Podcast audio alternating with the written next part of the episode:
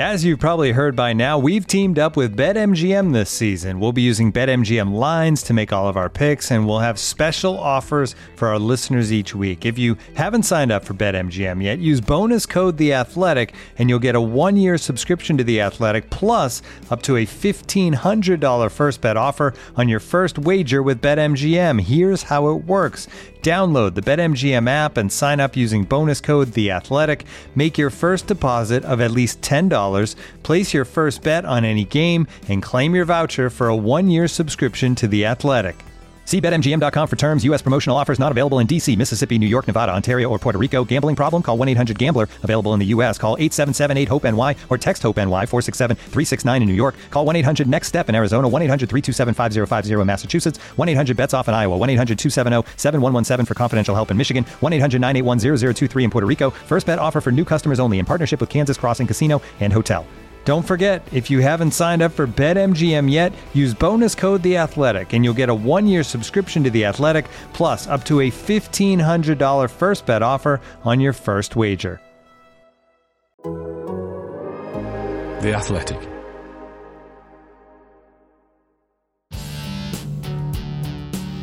Do you have now a special title? You're one of these guardians, aren't you? Do I have to call you Guardian of the Trust, Sir George of Caulkin?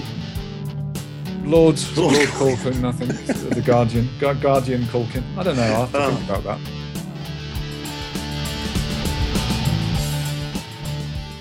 Hello and welcome to Pod on the Tyne, your go-to Newcastle United podcast, brought to you by The Athletic. My name's Taylor Payne, and coming up on this week's show, we're joined by Newcastle legend Warren Barton will be with us for a fantastic chat. We're going to be talking about his involvement with the 1892 pledge and the Newcastle United Supporters Trust. We'll be discussing his emotional link to the club and also have a look back at his time in black and white. But before we get into all of that, uh, let's tell you about the latest offer from The Athletic. You can subscribe to The Athletic UK right now for a special price of $3.99 a month for six months. That's 40% off the full price of a subscription. You'll enjoy great analysis and in depth features from the very best football writers around, as well as ad free versions of all of our podcasts. So get yourself to theathletic.com forward slash Newcastle pod to take advantage of the special 40% discount. That's theathletic.com forward slash Newcastle pod.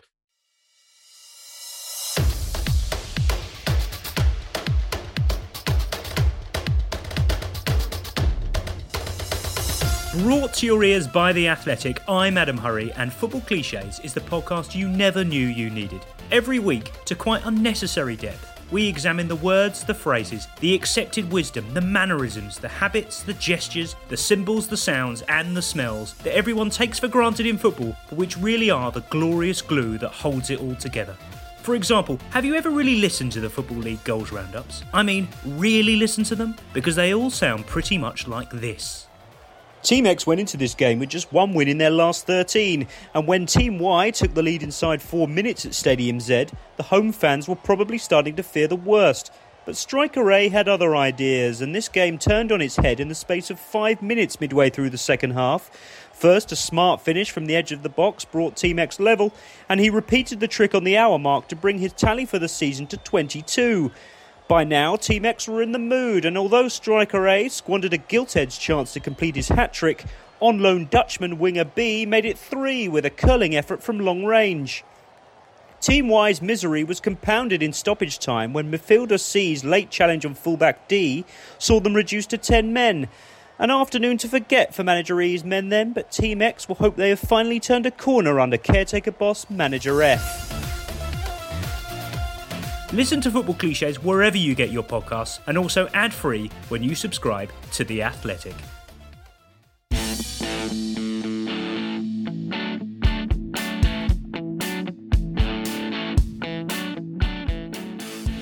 So it's an absolute pleasure uh, to say we are joined by none other than Warren Barton. Warren, how are you doing? I'm doing fantastic. Uh, thank you very much. It's been a, a bit of an eventful seven, eight days, to, to say the least. Um, you know, obviously the momentum that we've gained uh, with the pledge, uh, and then cheering for Wolves, getting a result, and then obviously seeing the boys get a, a big, big three points. So it's Fantastic. amazing to have a good three points can make you have a good week. So yeah, it's been a it's been a fantastic week. It certainly does. So, so give us a little bit of info about where you are at the moment. What's your current activity? What What is Warren Barton up to with them? you really want me to tell you? Mate, you're jealous. Um, Definitely. Tell me. Come on. uh, I was lucky enough in, in 08, I had the opportunity to come over to America. Uh, been yeah. coming here for many, many years on vacation. And I'm lucky enough, I settled in a place called San Diego, which is about 100 miles south of uh, Los Angeles. Um, arguably, apart from Newcastle, uh, probably the, the, best place in the world to, to live. Um, 364 days of the year, it's 60 degrees or 70 degrees. Oh, you're um, rubbing it in now. yeah, I know. So I'm, do, I'm doing, a, doing some coaching. I'm coaching my kids, which I, I love doing at an academy level uh, working for Fox Sports, uh, whether it's been World Cups, Champions League, uh, Premier League, but now MLS. So yeah, I'm, I'm, very, very lucky. I've made a big step, as I said many years ago, but uh, it's paid off. It's amazing what a bit of sunshine can do to you. Absolutely. Well, it was snowing here yesterday, so you know you're, you're lucky not to be in the northeast at the minute. Yeah, you can go off. You can go off people, Warren. You do know that. Yeah, I know. I know. Joe. I didn't really want to say too much. I, I, didn't. I didn't want to say the beach is only 100 yards away either. But I thought I'd leave that out. Mm. well, I was going to say, but, but before you spoilt everything, um, I was going to say it's it's such a kind of nice story, but try and explain how a Londoner who now lives in the United States has such an association with Newcastle and has such an association with Newcastle that you've been asked to be part of the pledge scheme. I mean, we want to talk about what that means, but just try and explain a bit in your own words your association that you have with the club. Well, obviously, with the, the, the signing of, of joining Kevin Keegan uh, and the entertainers, myself and Les Ferdinand, David Ginola, and, and Shaka Hislop was a big move by the club uh, at the time to spend that type of money and then to follow it up, obviously, with Alan Shearer the following year was a great honour. I was lucky enough at the time at my old team, Wimbledon, that there was a lot of speculation whether it was Arsenal, Sheffield Wednesday, Everton, Man City, Celtic, and, and even in Italy, Roma. So there was a, there was a bit of speculation about that. But once I'd been in the Northeast and played against Newcastle and been around Peter Beardsley with England, Rob Lee, Steve Howey, John Beresford, uh, and obviously Barry Venison. I, I, never want to forget Barry because Barry was great.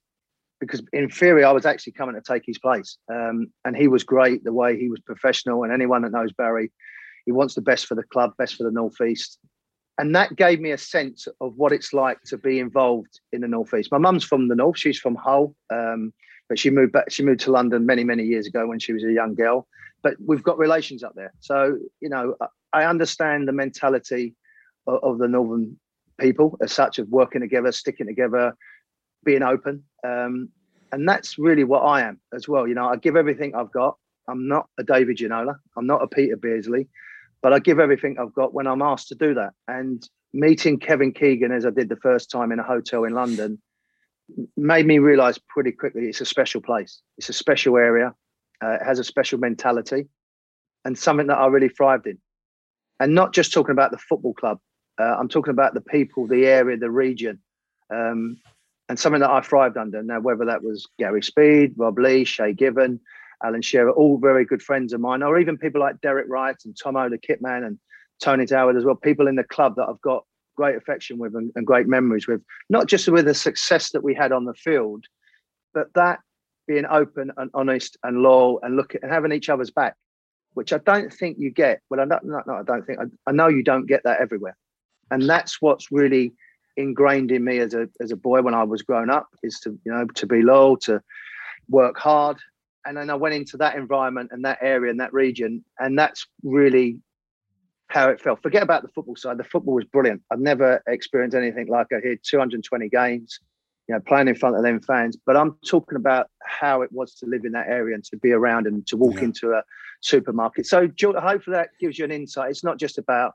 I'm great to wear the shirt, uh, and that comes a given to me. I'm talking about what made a Londoner settle in the northeast, and really, I didn't want to leave. It was Bobby saying, and Bobby being a great, great coach realizing it was the right, right time to get rid of an older man and bring through a, a younger player at the time and compete and, and challenge. And, you know, um, that's why, George, when I see what's happening and see the club and people up there, and whether it's people that I know, friends of mine, I still keep in contact with because I loved it. I, I loved, I loved what it was all about. Uh, and that's really coming from inside because that's what I was brought up to do, to, to give everything you got. And I did that. I gave it to the area. They gave it back and as I said, it was it was a magnificent time. you hear this from a from a few former players and uh, especially people from outside the area they, they often talk about the connection that they feel once they leave and it it seems like it stayed with you right up until now what was the thinking behind getting involved with the trust uh, is that something that you've known about for a long time or is that something that's just been a recent thing for you no i've, I've known it's been if you like simmering along whether that's the right word but the right phrase but i know it's been simmering in the background and then probably in the last three, four, five months, it's got a lot more momentum. And that's when I was first contacted uh, about it, hearing the people that were involved. And I go back to what you know Georgia said is, is that the easy thing is to do nothing. The easy yeah. thing, and, and, that's in my career. Even John, I could tell you a quick story that when times was bad and George was obviously reporting on the team at the time, John Beresford pulled me one time after training and said, "You know, Warren, Warren, you know the fans are getting on your back. They're having a go at you. Maybe you're a bit too honest, a bit too low. Just you know, don't always try and get the ball. And I said, Bez, I can't do anything different. I ain't going to shy away from it. And I'm, my only yeah. way to go through it is to take a step forward. And that's what happened with this. We've sat back for so many months, so many years, and not done anything and whinged about it, moaned about it. The hardest thing actually to do is is do something about it. And we mm. did. And not just us, there's so many people that have done so much work way, way before I got involved the phone calls, the Zoom calls, everything else that's been going on through a pandemic as well, and then being given the opportunity to come on board and just to be a guardian was a very, very easy, simple decision to, to, to make and, and something that I'm proud to do. Um, I'm honored to do as well. And I wanted to do something. I, you know, what is there to do? What can we do? Whether it's on social media, getting some momentum, whether it's doing an interview on BBC or Sky or a local chronicle paper, whatever it is, what can we do to, to, to generate some sort of positivity through an awful awful time pandemic and also the way that, that the team was was going at that time and mm. maybe it's the kick up the backside that everybody needed maybe it's given someone a bit of a wake up call to say hold on a minute look at look at what this club is look at what this, yeah. these clubs are so maybe out of a dark, dark time, there's a, a, positivity and a shining light because you can see what it's done to all the fans, not just in the northeast. I'm talking all over the world. That on social media, there's there was a group of people that just got together and gave 500, not only, but 500 pounds, rather than just doing little bits. They got together, and that's got fans yeah. together. That's got people together to have that feel good factor. So, for people who were on holiday or on a different planet or whatever last week, can you please try and just explain what the pledge scheme is and what what your role is as a guardian. I'll start with the second question, Joe. The, the, the, guardian is to make sure that the, the money that these people are pulling in, and whether it's a, a pound, a dollar, or 500 pounds that we've seen, is going to be used in the right way. You know, and whether that's worst, worst scenario that the club goes down, and we've seen it happen to uh, a Leeds, Bury, Hearts in the in the Scottish League, and and we've seen it not far down the road of what's happened to mm. that lot. We would have wanted to be prepared that if anything happened, the fans, and it should have all happened a long time ago. The fans should have some sort of voice in the club because without that, you know, w- without that um, fan base, it's not a football club. You know, it's not that that that team. So that's the first and foremost. So people have been asked to be a guardian, and there's a group of us that have been able to do that, and that's to make sure that you know if the worst scenario is we're in a position to have a, to save the club, to take try and take the club forward. Uh, if that doesn't happen and someone on the white horse comes got you know charging in, we yeah. can use that money to go into local charities in the northeast so the pledge is really, and we, would love to have the opportunity of, of a monthly payment uh, of like you do with a, a, direct debit and and just pay whatever you can afford. Uh, and we all know it's it's difficult, but you can be reassured by the people, the guardians that are going to make sure that money will have an influence either in the football club or in the in the in the region in the area. And by having that, you know, what it started already, nearly fifty thousand pounds all of a sudden that starts to be a hundred thousand then it starts to get up to half a million. Yeah. and you know we, would love to get to that total of, of three million to have one percent uh, involvement. So basically it's the fans all over the world having a voice in newcastle united football club. Now if that doesn't happen and we hopefully that whoever the new ownership would be smart enough to say you know what? Look what these fans have done off their own back not anybody else. It's not been an incentive by uh, the government or the football club or you know a wealthy uh, consortium that's put together. We've done this uh, as a group of people. When I say we, it happened a long time ago. they would want us to have it on the board. Now that money will be there, and then it'll be utilised in the right way, whether it's, as I said, to a charity or to to put the football club in the right direction, and to to take the club where it should be, which is challenging for honours. Listen, when I was there, we we we come short. But at least we had a bloody good go about it. Yeah, certainly yeah. did. Yeah, and full disclosure, I, I was asked to be a guardian as well, and I'm very, very privileged, I suppose, to put it to boil it down to its absolute bare minimum is is that we're there to make sure that the money is not misspent, that it's used for what it's intended to do. So, along with Ian Ian Mearns and Lee Humble, who's a um, who's an accountant, so that's what we're there for, and what a what a thrill it is. I mean, I guess the thing is that you know we've seen we've seen how much Newcastle means to fans, but we've also seen how much Newcastle have, have kind of ignored their fans over the last 10 years or more. And it's really about, as you say, it's about that simple act of doing something and trying to remind people that actually it's our football club. It's not their football club. It's our football club and wanting to be part of whatever decisions are made in the future.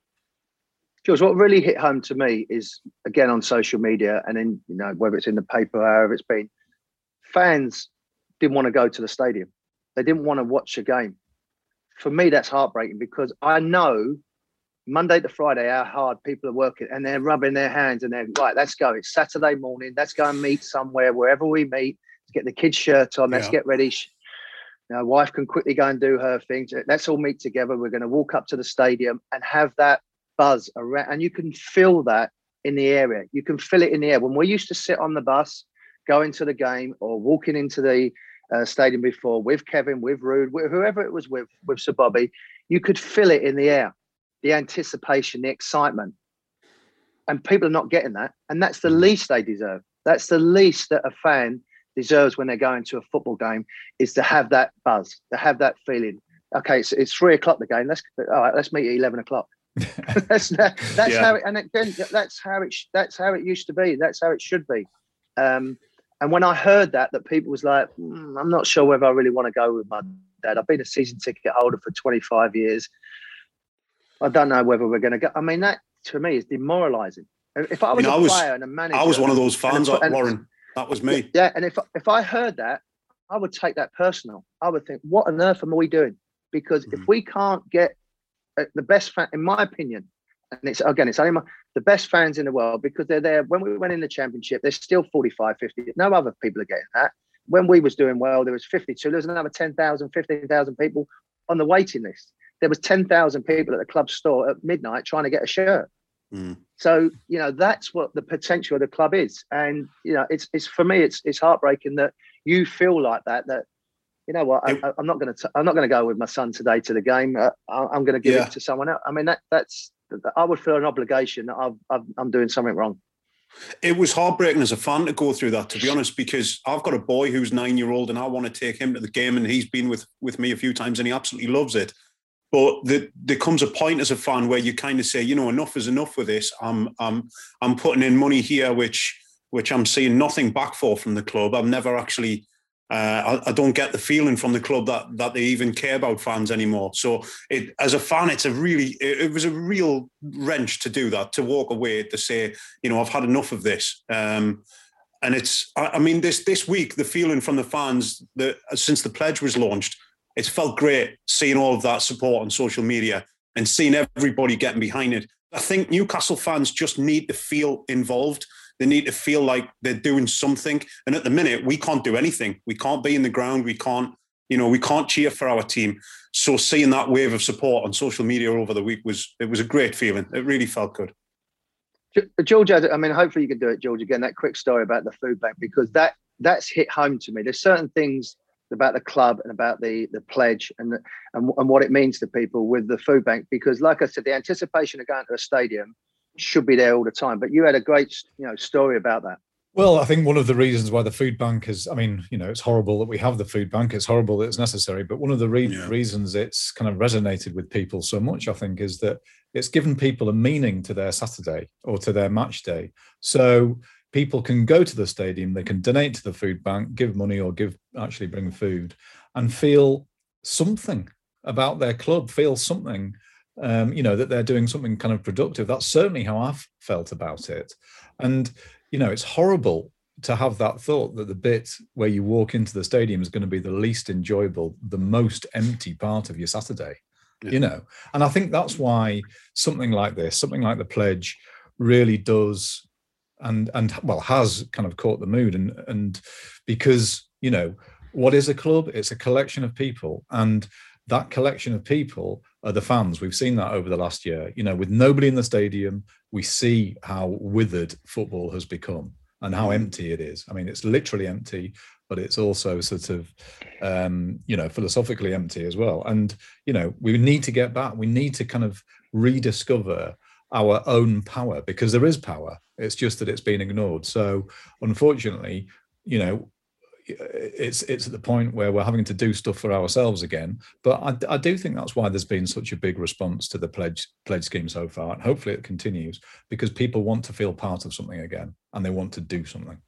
I bet a bottom dollar the, the first game when we have fans, there's going to be some roar, there's going to be some atmosphere because this pledge scheme got, like you've said, has got a lot of people infused again you know that enjoyment that together again regardless of of who it is or whatever i think they're going to be such an outpour of atmosphere going to that say in the first game because everyone's been keyed up and they want to we know how quick it could turn around how quick if you got some results you got some momentum how the atmosphere could change like that listen i've got booed off after beating watford 1-0 and bradford 1-0 so we used to get booed off i'm not saying it was always great but we knew what we had to do, and that was when you know things was going well. But mm-hmm.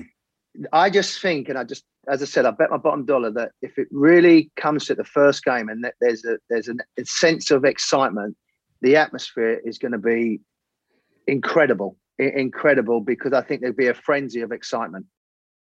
Looking for an assist with your credit card but can't get a hold of anyone?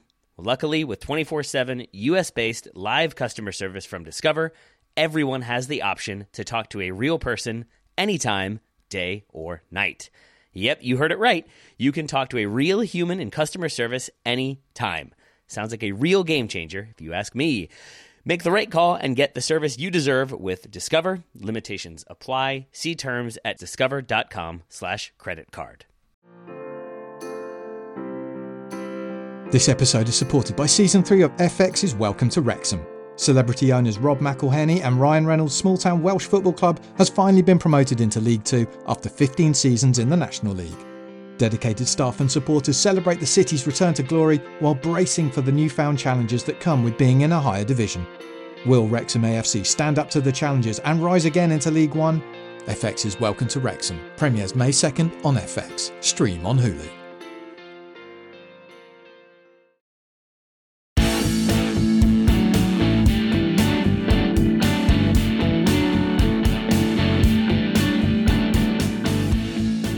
Why do you take it so personally? I mean, I've seen, you know, the stuff you say on Twitter, but, you know, this version of Newcastle, which is a long way removed from your version of Newcastle, why are you still bothered? Why do you take it so personally? Oh, yeah, that's a great question. Um, without getting emotional with it, because it's it, it was a big part of my life, George. It, it was, you know, with my, my family being up there, and I worked so hard to play for a club. You know, as a young boy, and there's millions of kids want to do it. They want to play, um, and you want to be involved. But it meant so much to to play for the football club. To, I was honoured to be involved with the club. For someone like you know, it, as you get older, you get a little bit more sentimental, maybe, and, and that's why me I'm getting a bit emotional. But to have someone like Bobby Robson make you a captain. Oh, I know Alan got injured, and Alan's my captain uh, and leader, and, and, a friend of mine. But I, I just know what the club is. And when I went there as a boy from Wimbledon to go and play, and the way I was uh, involved in the club, the way I was treated was was so special to me. And, and, you know, whether it was the kids when we was out, whether we was going, and just being looked after the way we did. And that's why I want to give everything back to the game. And that's why I was a PFA chairman as well. And that's why maybe I was on the. I want to give something back. And that club gave me so much and the area and the people give me so much. And I just felt an obligation that I ain't going to just sit it. I made great friends, Rob Lee, Gary, you know, Gary Speed, what, you know, Shay Given, Alan, Norbertus, all of them, you know, all of all the people that I was involved with, even the bad players, we had a good time, even the bad ones. but it, it, just, it just, it just made such a great memory for me, and it was a special time in my life. It was a great time in my life, and, and listen, I'm having a great time now. Don't, but don't, don't get the violins out. I don't want you to feel sorry for me, and I know you won't. but I, I just want people to, to remember what that club is and what the people are and what the city is. And as I said, it was it, it's hard just to let it go and just because it ain't a normal club and it's not just normal fans. It's special. It's a special special place, and that's why, as I said, I get emotional about it. I get angry about it. I have every emotion because it it deserves better. The the people deserve better of what's going on. Um, and as I said, it could be quite easy just to go off and, and not worry about it. But that that's I, I, feel that they had my back, so I want to give. I want to get their back. I, I want to look after them uh, and give them give them some. It may fall on deaf ears. What I'm doing now may be a total waste of time, but at least I've had a go. At least I can put my head on the pillow at night and say, "Listen, I, I, I've done something." You know, if I, I couldn't be, I was so happy when Alan, after I think it was about 45 minutes, an hour when it launched, he come out straight away. And then you had Steve Howard, you had Rob Lee, you've had other people now coming on, and that them type of people tell me we're doing something right. Um, so yeah, you know, without getting the, the, the, the, tissues out. But uh, that's that's what it is. Uh, too late. Too, too late. for that. You know yeah. I mean? Yeah. Set us all off. I mean, you joined you joined the club in 1995. You're the most expensive defender in the in the country at that time. I mean, you joined the club at that extraordinary moment at the start of the season or that summer before what I will call the title season. Um, give us a flavour of the of the club then, and um, you know what it was like to be part of that extraordinary sort of sad but amazing and brilliant season all at the same time. It was incredible in, in every sense. It was, I mean, the, t- the, team beforehand with the likes of Scott Sellars and Andy Cole, uh, the way that they was playing football at the time, really lit up the Premier League. And as you know, at that time in '92, the Premier League had not just gone from, you know, predominantly men watching it. It was kids, it was women. It had gone global. It, it erupted into yeah. this spectacle of it is now. You know, the way it's looked at every corner of the world. And then to put on top of that, you know, I was a record for four million um, for a defender. Just broke into the England setup, etc., etc. Les Ferdinand two days later, which was was was wonderful. Me and Les used to be in England. Where are you going? Where are you going? And we sit at the table asking each other and lo and behold, Les comes in for six million. You know, and I think everybody remembers that that time when Kevin got on the steps and spoke about, look, we've let Andy Cole go. This is why we're doing it. And obviously, Les come in uh, as well. And then you know David Ginola, who was phenomenal, Shaka Amazing. Hislop, as well as the other players that you had, and as well as you know the players that you already had there of, of Peter Beardsley, Rob Lee, Pavel Srnicek, you know Darren Pete. Oh, the list goes on and on and on and then to be involved in that type of football uh, and the excitement of what had happened a couple of seasons before, they'd be building up, you know, whether it was sixth, second, and, and then doing well in the Premier League, and then we come along to try and take us to the promised land. And for them, you know, opening games where the whole stadium was black and white. The first game against Coventry, we won 3 0. It could have been about eight or nine. It was just electric, and the momentum, the excitement.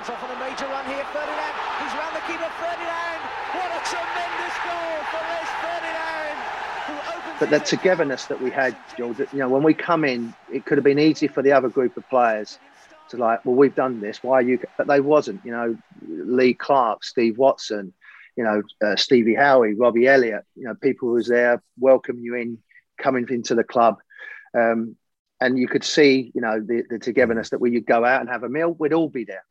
Okay, there'd be a few bottles of beer and maybe a glass of wine at the table. But we'd, I, we'd all be there. But we, I don't want people to go away that we thought we was always, you know, out doing it. But we, whenever we went, and when we played golf, even Philippe Albert, I've got a great story. We used to play golf at um, numerous golf courses around the area. Philippe was playing golf for two years. He didn't realise he was left-handed. He was using right-handed clubs, but he didn't care because he just wanted to be out with us. he wanted to be on a golf course with us. It wasn't until he remembered that he was Fantastic. actually left-handed. So we would go and play golf, and we'd all be there. And he wasn't, you know, and he realised why he wasn't doing well, and he was hitting the ball everywhere. He was using the bloody wrong clubs. but we used to do things together. Now after the game, you know, we, we used to go out with the girlfriends or wives or someone's birthday, and then, as I said, the granddad collar shirts mm. 10,000 people yeah. waiting for a shirt to come through and the excitement that we had and that experience. And then the pressure started about. You know, the, we get the defeat at Old Trafford. That was a, a slap in our face. Well, Newcastle know all about him, and they're on the receiving end. Alec Ferguson is thrilled. Andy Cole is thrilled. But then we get back in the groove again, and Christmas, and we go into the New Year period. And I always go back, you know, to the game at uh, St James's Park when Cantona scored. Coming in, and he scored for Manchester United. Yeah, and really deflated us, and we never really got back. They've been under the cosh for so much of this match, but six minutes. We played so well in the first half, and Schmeichel made save and hitting the post. The atmosphere was was electric. You know, in hindsight, is always a great thing. We come in at half time, maybe because of the inexperience of all of us, and I'm talking about the coaching staff and, and everybody at that time because of Premier League how it was. The rally cry was, "We've showed them once. Let's do it again. Let's go and hammer these lot. Let's go and mm. show them." And then that would make the gap even bigger. We didn't. We got sucker punched. It could have been. We ain't losing this game. Whatever happens, we ain't going to lose the game. If we win it 2 0, 3 0, which we deserve, great, but we ain't going to lose it.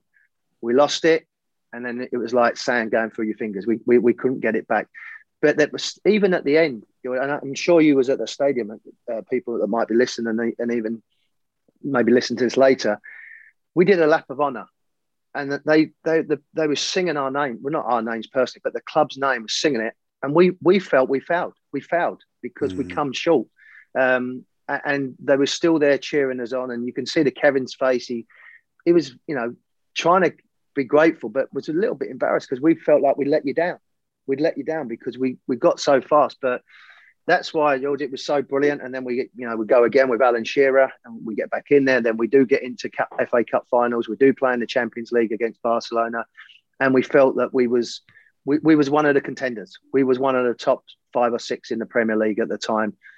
And then we all know the story, what happened, how it all, you know, got broke up a little bit. And uh, we did it. But that time of being a you know being involved was a magical time. Like the city with the development that was going on, the restaurants, the bars, the apartments, the the offices that was going on. It, it, it was a great time. Every you know every night you'd go out, there was people walking out, having food, mm. drinking, whatever it was. It was just a social atmosphere, and that's you know again even with the Mackems and the smog in that region was great for everybody was great. We, you know, it was great. We always used to beat Borough uh, and things like that. Sunderland would have some really, really good games against them, but but it would be it'd be great for all of us. It'd be great for the whole. You know, I'm sure if you ask, as I said, Sunderland and, and Middlesbrough, you know, that that time was, was a great time for the for the region and for the area to have three teams in the Premier League and all doing well.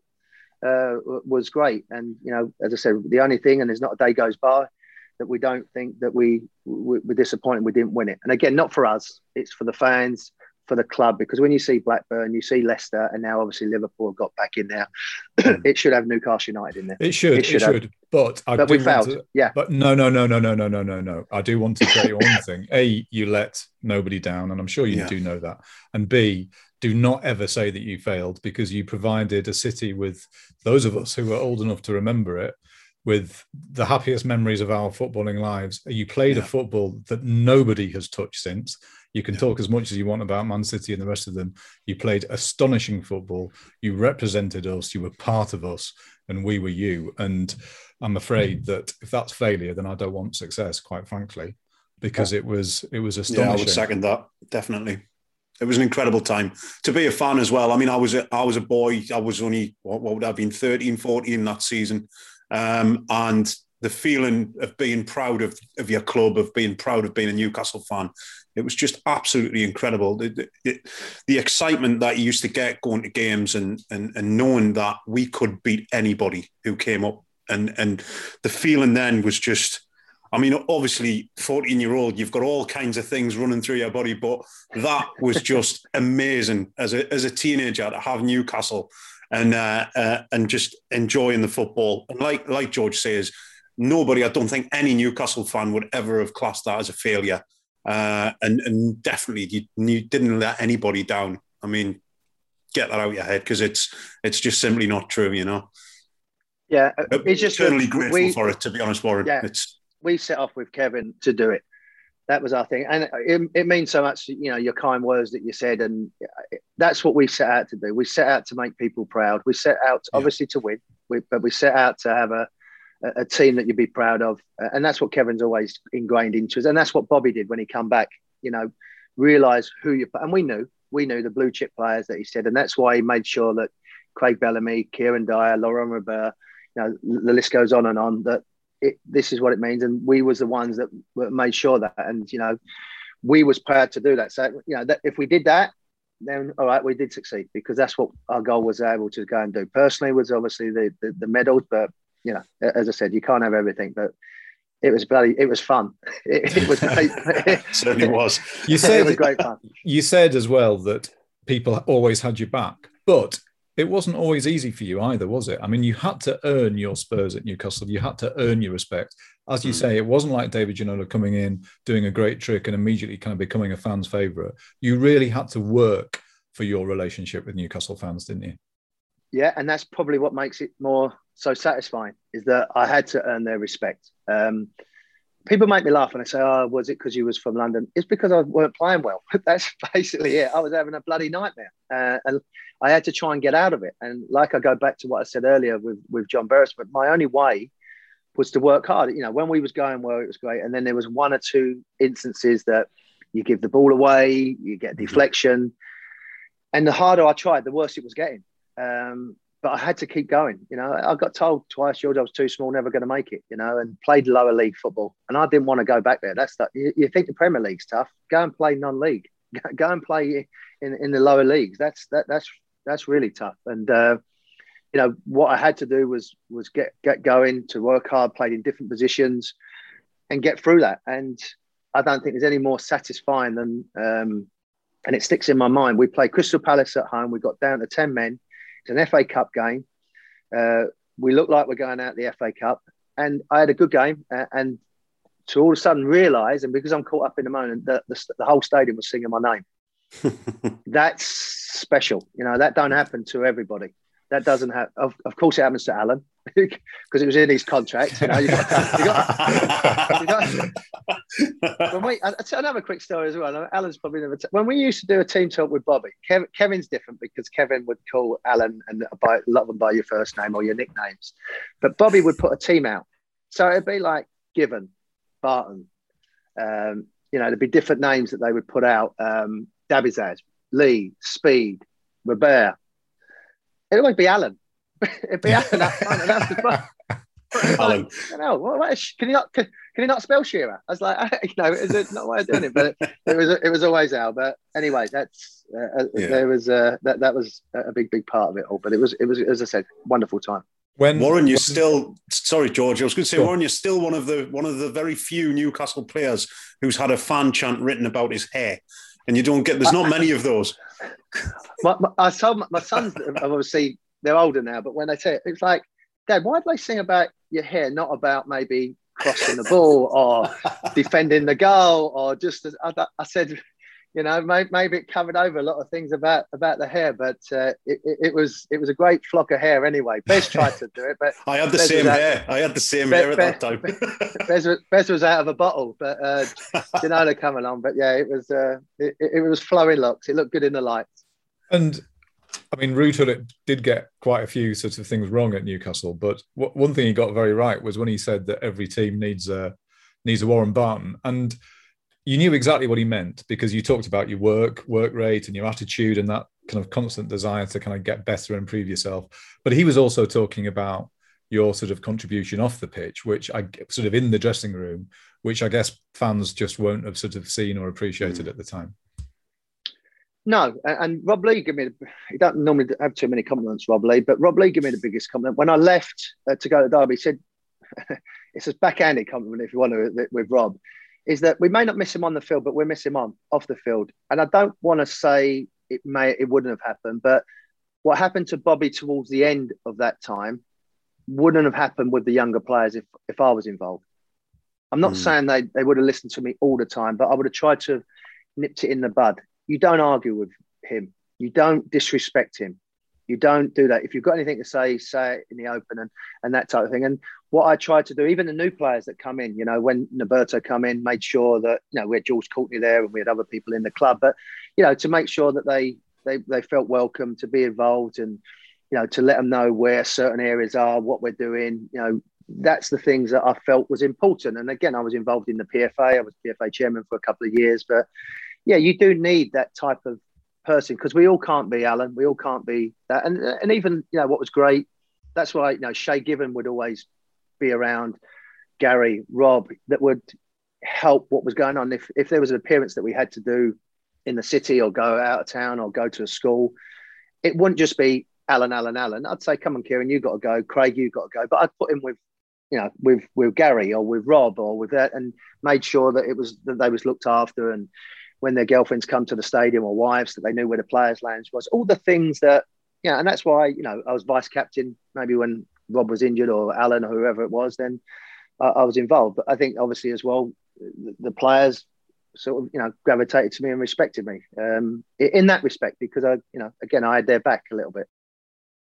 This episode is brought to you by Michelob Ultra, the official beer sponsor of the NBA. Want to get closer to the game than ever before?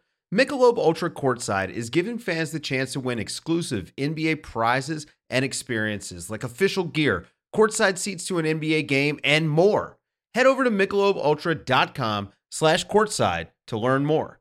Looking for an assist with your credit card but can't get a hold of anyone? Luckily, with 24 7 US based live customer service from Discover, everyone has the option to talk to a real person anytime, day or night. Yep, you heard that right. You can talk to a real human in customer service at any time. Sounds like a real game changer if you ask us. Make the right call and get the service you deserve with Discover. Limitations apply. See terms at discover.com/slash credit card.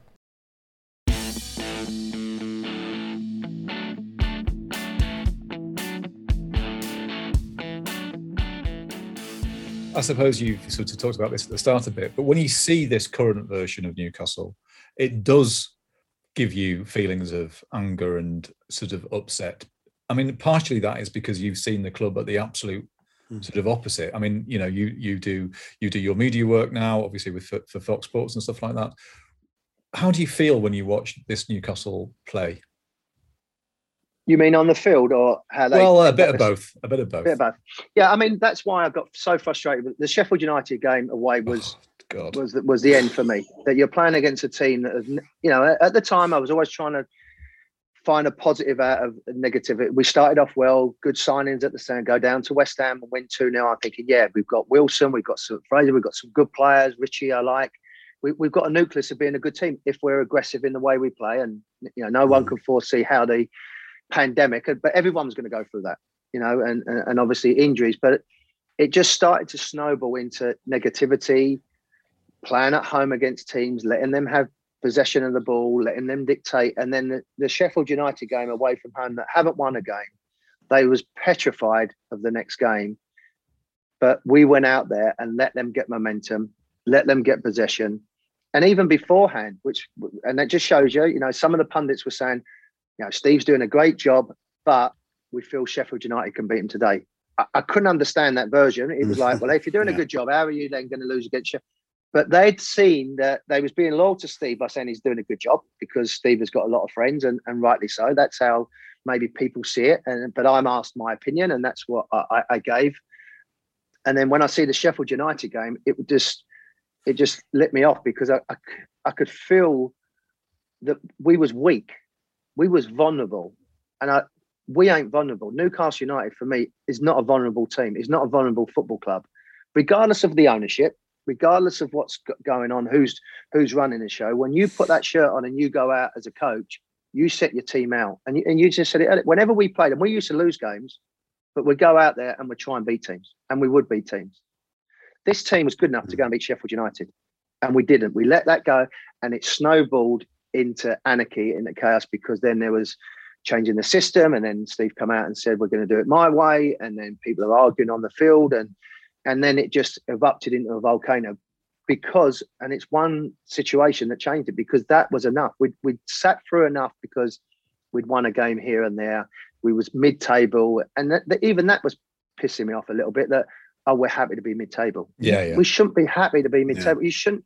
As a coach, I don't go into it. Whatever my brief is from the owner is just to keep us up. My brief is not when i've managed Newcastle United. If it's West Brom, and no disrespect, Brighton, Fulham, what if that that might be their brief. But if I'm a if I'm a, a manager, a coach of Newcastle, it's not just to survive; it's to challenge. Leicester, Mm. look what Brendan Rodgers is doing. I'm not saying he's he's the finished article by long, but at least when he goes out, they're looking to win a game. They might win it with Vardy breaking away, but when they go forward, they're going to get four or five in the box. We were sitting back with our three offensive players, forty yards from our goal. Mm. You know, it's you know it, it was that's really the the the reason why the anger is there because then I looked at the game against Aston Villa when they lost and the players are on the floor. The staff walk in the tunnel. That hit home to me.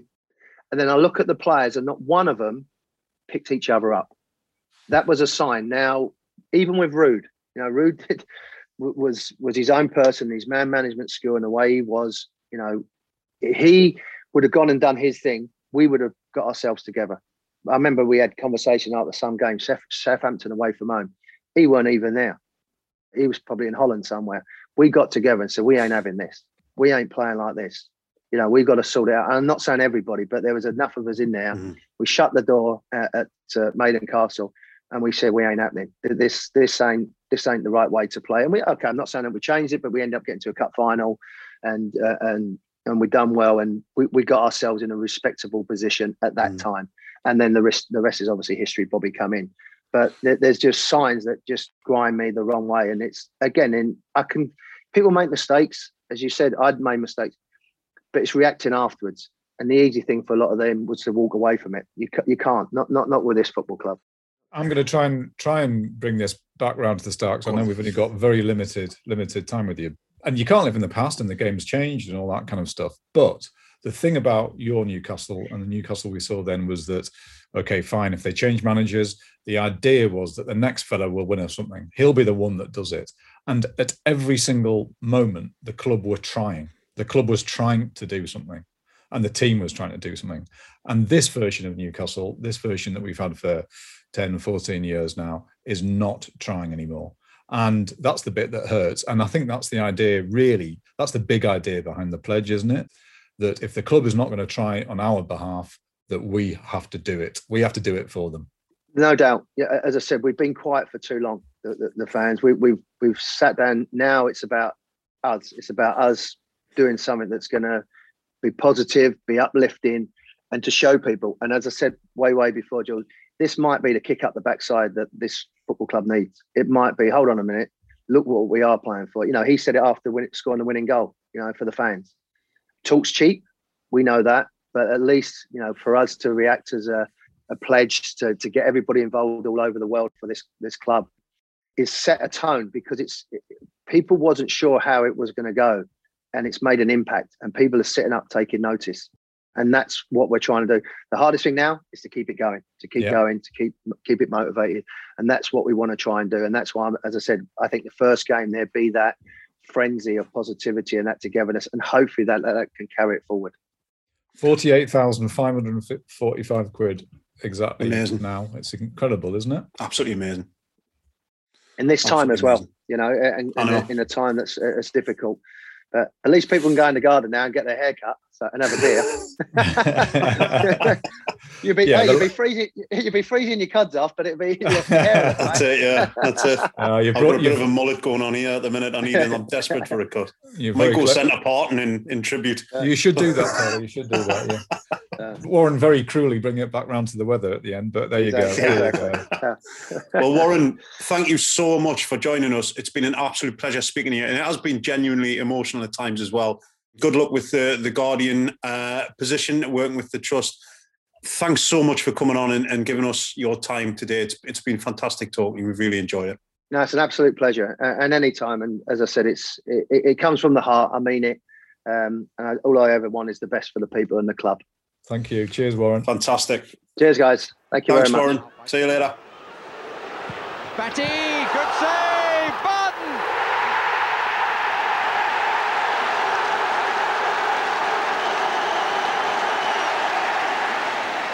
It's a good save, but Barton from close range finally gives Newcastle what they've been seeking all afternoon and spoils Tottenham's day. So, well, there you go, George. That was that was absolutely incredible. That. Every podcast needs a Warren Barton. Do you think we can get him subbed permanently for Chris Let's- or not? I I feel I feel oh god let's do that yeah let's do that he can't be a he can't be a worse writer for God's oh no let's let's No, Chris let's- no, if Chris is if Chris, Chris is a lovely ah he is I'm sorry I'm sorry Chris um no I mean I feel stirred and I feel moved listening to I him, was. don't you? I have to be honest. I was on the verge a couple of times during that. Uh, I think he was. I was. very emotional. It's. Do you know what? It's. It's fantastic to see somebody um, speaking with well with that kind of passion, that kind of emotion. Somebody who's not directly linked to the region, to the area, but has played for the club. Somebody that we're always told we don't like outsiders and all that sort of bullshit. But then to hear Warren talking like that, it it felt fantastic. It, it genuinely made me feel emotional a couple of times listening to him speak like that. And it's it's an amazing feeling. It's it, it was brilliant. I loved I loved listening to him talk with such passion about the club. I think It's just think fantastic.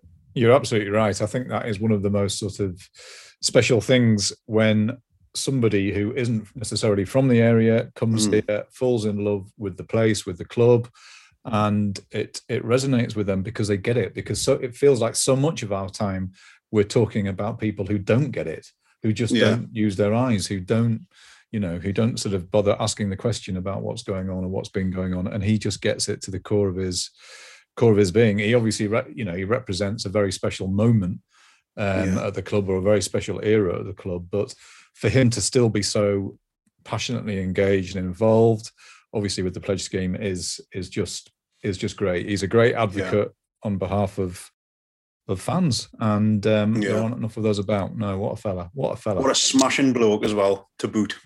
Absolutely brilliant. yeah. Uh, well, it's it, it, it's nice to actually uh, have the chance to talk a little bit about about a positive with Newcastle United. Obviously, beating Burnley two one at the weekend, and uh, Allan St Maximin going on like a man with a point to prove. Uh, and doing it himself, fantastic result. Um, uh, uh, uh, well, let's not say a decent performance because it was pretty dog shit, wasn't it? Up until about two thirds of the way through the game. But it's nice to be able to say we've got the three points. Yeah, just a massive relief. I was I was there, so Chris is Chris is off this week. So I had the delights of uh, I had the delights of Burnley, and Mm. you know, for for for that It looked first, cold, George. it was freezing. It was beautiful, but it was freezing. All the snow on the hills, and um, no, you know, sort of for that first half, that feeling was just so sort of familiar. That sinking feeling, having they've done okay against Spurs, they've maybe you know set out with a different way of playing, and then it's that sort of old familiar thing of they do the same sort of thing. It's the same system, it's the same team, and they were awful. They were really awful. Um, But with someone like St. Maximin there, they have somebody who can make a difference. And him and Wilson coming on changed the complexion. Lifted just it? came- it just changed the complexion. And Burnley were terrified. And Yeah, our producer, Ollie, made the point that in actual fact, Andy Jones, who came on the podcast last week, our Burnley writer, spoke with unerring uh, predictive powers about Burnley not wanting to be run at by St. Maximin. But that's exactly what happened. He he terrified them, didn't he? He terrified he them. certainly did. And how nice is it to see a player uh, in the Newcastle team just playing with that freedom and, and Yeah. creativity? There was a fantastic angle of his goal as well, where it was kind of from behind and above. Where it's one of the only times I've ever seen a cameraman possibly have to pay to get back into the ground uh, after a goal. The guy just completely missed it. He, he took a sidestep and the camera was away, wasn't it? It's fantastic. Yeah. Sent him to the shops for a gazette. Oh, wonderful stuff. Yeah, yeah, and Brilliant. You know, it it it raises, you know, raise. Well, I mean, the, the the first thing to say is it just puts a bit of daylight at the bottom there now, doesn't it? With Fulham, does. uh, you know, losing another game on Friday night, you know, there is now a cushion. Mo- more importantly, I think, you know, um, Brighton, we don't know how they've how they've got on, but um, you know, Burnley are back in it now. So there's other teams back in it. It's not just that straight shootout between Newcastle Yeah. and Fulham, and they've given them, you know, they gave themselves a platform and they didn't fall off it. You know, that is the nice thing. That's the Yeah. nice thing about it, and it just quietens everything down um, doesn't sort of answer all the questions, all the existential, angsty questions we have about the team and the club It and the doesn't. management and the ownership. But it's a win, and they haven't been enough. Well, it gives Newcastle fans a nice weekend and also a good feeling going into the week when the pubs reopen as well. It'd be nice to to celebrate with a with a couple of pints and uh, and enjoy uh, having a week where we're not constantly looking over our shoulders uh, at what's coming up behind us. So this week, it's nice to say that we've managed to get that three points and uh, and and put a little bit of breathing space between us and Fulham. Who knows though? We've got difficult games coming up in the next few weeks. We now have a run uh, where we're playing a lot of top half teams, and you know we can't take our eye off the ball, George. We've got to be very careful in this next few weeks. Uh, and if Fulham start picking up points, it could all suddenly go tits up, couldn't it? Oh yeah, definitely. Um, and it would be very Newcastle if that if that happened. But I think the thing is that uh, certainly after that first half performance at Burnley, you felt that you know they weren't going to get enough there, they weren't going to get a win there, and then they would be facing that um, that sort of run in, which does look very very tough. Having given themselves a bit of a gap, there is at least some freedom there. They should have the freedom to take these games on now. I would like to think with a bit of positivity, and hopefully Steve Bruce can find a way of kind of integrating St Maximin into the team in a in a way that allows him to be effective because we've seen what he can do. It's about encouraging him to do that week in week out. So one one last thing before we do go, George, do you want to tell people about how they can get involved in the in the 1892 pledge? Yes, I think it's probably important that people uh, are fully fully informed if they don't know about the about the pledge scheme yet. So the best way of doing that is probably going via uh, the Newcastle United Supporters Trust website. First off, have a look there, look at the work of the trust, and look uh, look at what they're trying to do. And from there, um, you can go to the pledge scheme. So if you go to uh, www.nufctrust.co.uk, that is www.nufctrust.co.uk. They will answer your questions. Fantastic. Well, let's wrap it up there, George. It's been fun. Thanks very much. And uh, we shall be back very soon with another episode of Pod on the Tyne. Thanks again to Warren Barton for joining us. An absolutely fantastic, emotional, and uh, entertaining chat with him. And uh, keep yourself on theathletic.com. Look out for the new pieces coming from George and Chris over the next few days. We'll be back speaking to you very soon. It's been great fun. Thanks a lot for listening. See you later.